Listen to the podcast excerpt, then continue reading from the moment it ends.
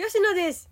今日のテーマ、頑張りすぎてポキッとならない方法です。そして本テーマの前の今日の小話、題して秋は膨張するです。この間ね、夫さんにね、太ったなってボソッと言われたのよ。えー、またって言ったら、うん、昼間から思ってたって言われたから、こう言ったんです。違うよ、秋ってね、夏と比べて日差しも緩むでしょ。すべてが膨張しているように見えるだけなんだよ、知ってた？って。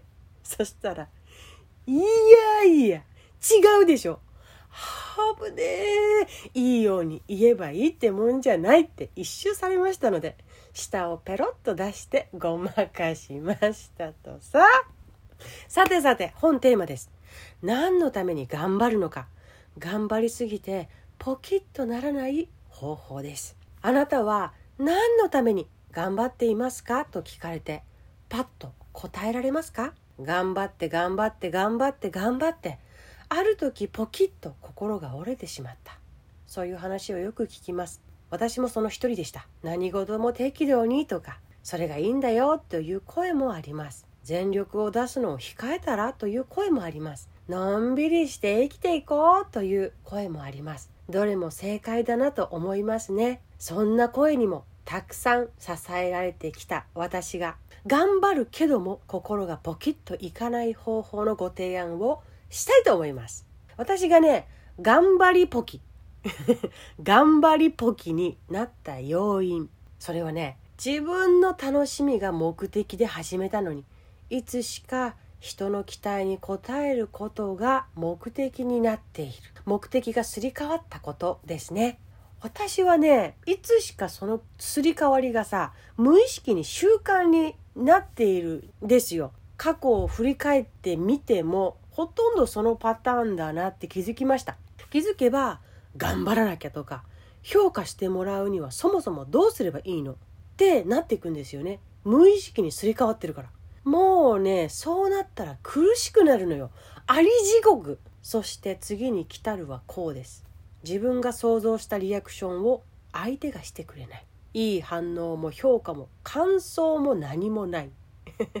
とっても悲しくなりますよね。そこを目的にしてしまっている人が一番悲しい理由です。だってそれだけ目標にしてきてるんですから、耐えられないんですよ。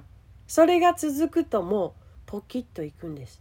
そしてポキッといった暁には、なんて自分は空っぽだったんだろうというふうに思うんです。なのでね、まず最初は自分が味わいたい感情のためにやるんだ。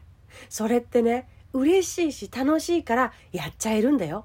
そして結果頑張っているになるっていうことなんですよね。どうせ頑張っちゃうなら、やってって嬉しい、ワクワク、楽しいってなるものを選んだり、そういう働き方をしませんか？私はね、すぐすり替わるのでね、そこは意識して訓練しています。特にこのポイントで振り返りながらチェックしてますね。誰かのネガティブな表情が浮かんできたり、楽しくないってもう感じてたり、アイディアが思い浮かばないってなったら、自分の エスオーエス の合図だと特定しました。自分の楽しさよりもね、人に嫌われないようにが先行している場合の私のパターンです。それに気づいたら、まずそうだそうだ、楽しいって気持ちをちゃんと感じて確認してから取り組む。今で言うとこのラジオですね。そうだったそうだった、私がそもそも楽しんでないのに人が聞いてくれるわけがなかろうというふうに笑い飛ばして、また戻るわけです。あのね、自分軸自分軸っていうふうに言われていて、作りたいなと思ってる人もいると思います。多くの人が勘違いしているのが、自分軸を作るとずっとブレないと思う人がいます。自分軸を作るとずっとブレないっていうよりは、大事なのはブレたら立ち戻るところがあるっていうことが大事ですね。なので私も何回も何回も立ち戻りながらやっているという感じです。おかげさまでね、何がいいかというと、頑張ってるのにポキッといかないんですね。本当にすごいと思う。楽しいを実感しながら、結果頑張れている。そして結果続いているということになっています。あなたも頑張って頑張って頑張って頑張って頑張って頑張って限界まで頑張って、それでも限界の限界の限界の限界まで頑張ってポキっていかないために、だけども頑張っちゃう自分も生かすために、この案を使ってみてはいかがでしょうか。自分が感じたい、味わいたい感情を感じるためにやっているんだと。毎回毎回それを思い出す。それを感じながら、だから頑張れてるし結果続いているんだねっていう案です。ではまた。